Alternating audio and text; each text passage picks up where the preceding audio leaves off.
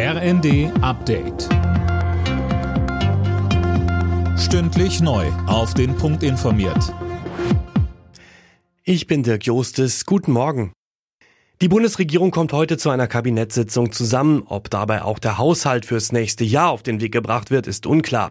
Ein erneutes Treffen von Kanzler Scholz, Finanzminister Lindner und Wirtschaftsminister Habeck ist am Abend offenbar wieder ohne Ergebnisse zu Ende gegangen. Nach den erschreckenden PISA-Ergebnissen fordern Lehrer, Eltern und Schülervertreter Konsequenzen. Laut Lehrergewerkschaft GEW braucht es einen Masterplan gegen Bildungsarmut und soziale Ungerechtigkeit. Die Bundesschülerkonferenz spricht von einem Warnschuss und sieht ebenfalls die Politik in der Pflicht. Generalsekretär Florian Fabricius sagte.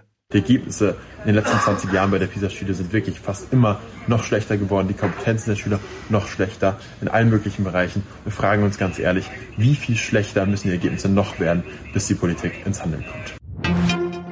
Der Nahostkrieg und Auswirkungen auf Deutschland, das ist eines der Themen, über die die Innenminister von Bund und Ländern ab heute auf ihrer Herbstkonferenz in Berlin beraten.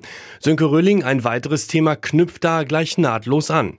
Es geht um die Flüchtlingssituation und um Grenzkontrollen. Die funktionieren offenbar, sind aber personell eine echte Herausforderung für die Bundespolizei.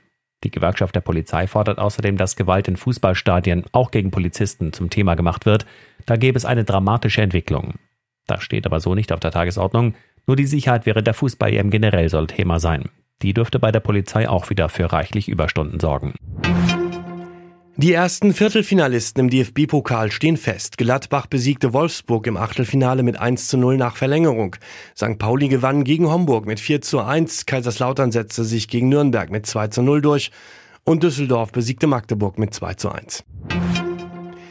Und mit einem 0 zu 0 gegen Wales haben die DFB-Frauen das Halbfinale der Nations League erreicht und damit weiter die Chance, sich für die Olympischen Spiele im kommenden Sommer zu qualifizieren.